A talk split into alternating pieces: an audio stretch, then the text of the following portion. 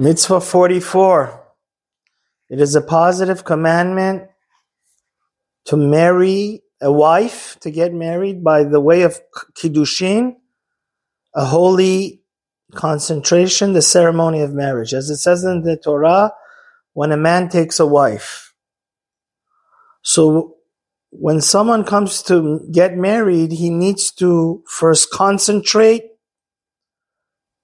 making making her exclusively special to him by a holy act to acquire her for his wife.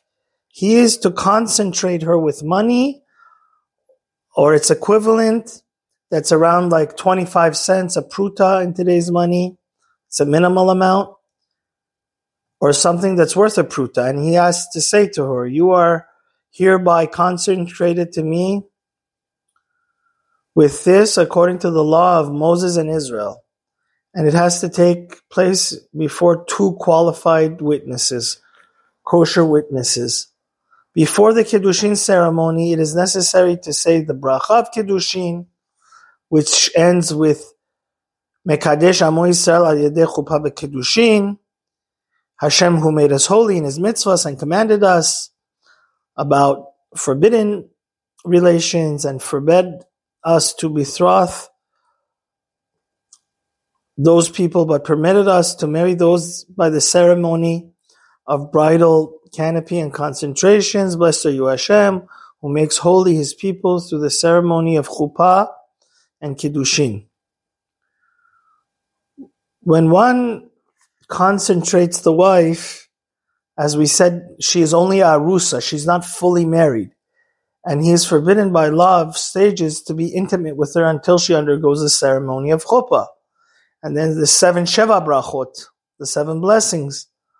Before she enters the marriage of the bridal canopy, he has to write her a ketubah for her. And once she undergoes the bridal canopy, the ceremony is called nesuin, which is full-fledged marriage.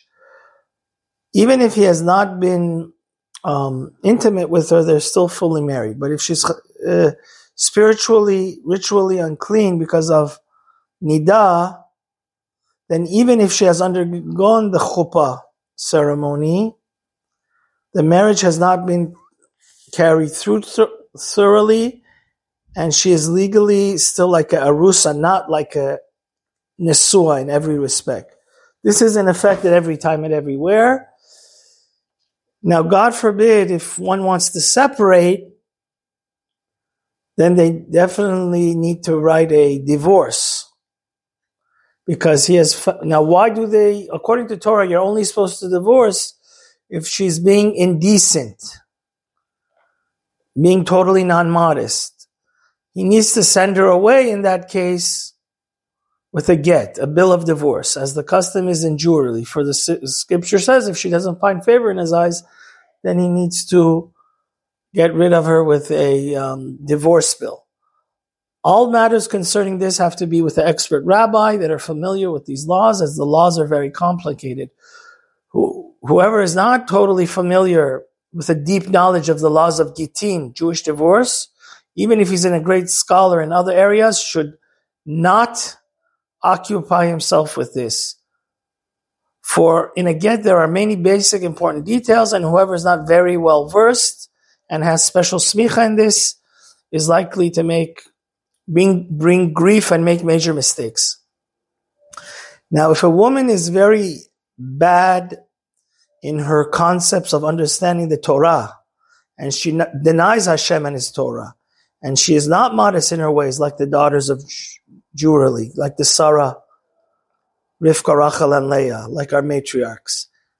And certainly if she refuses to go to the mikveh, ritual immersion, to make herself pure, to purify herself, it is a religious duty for him to divorce her as the Torah, as the scripture says in Mishle, cast out the scorner and the contention will let go. This is enforced in everywhere, in every place.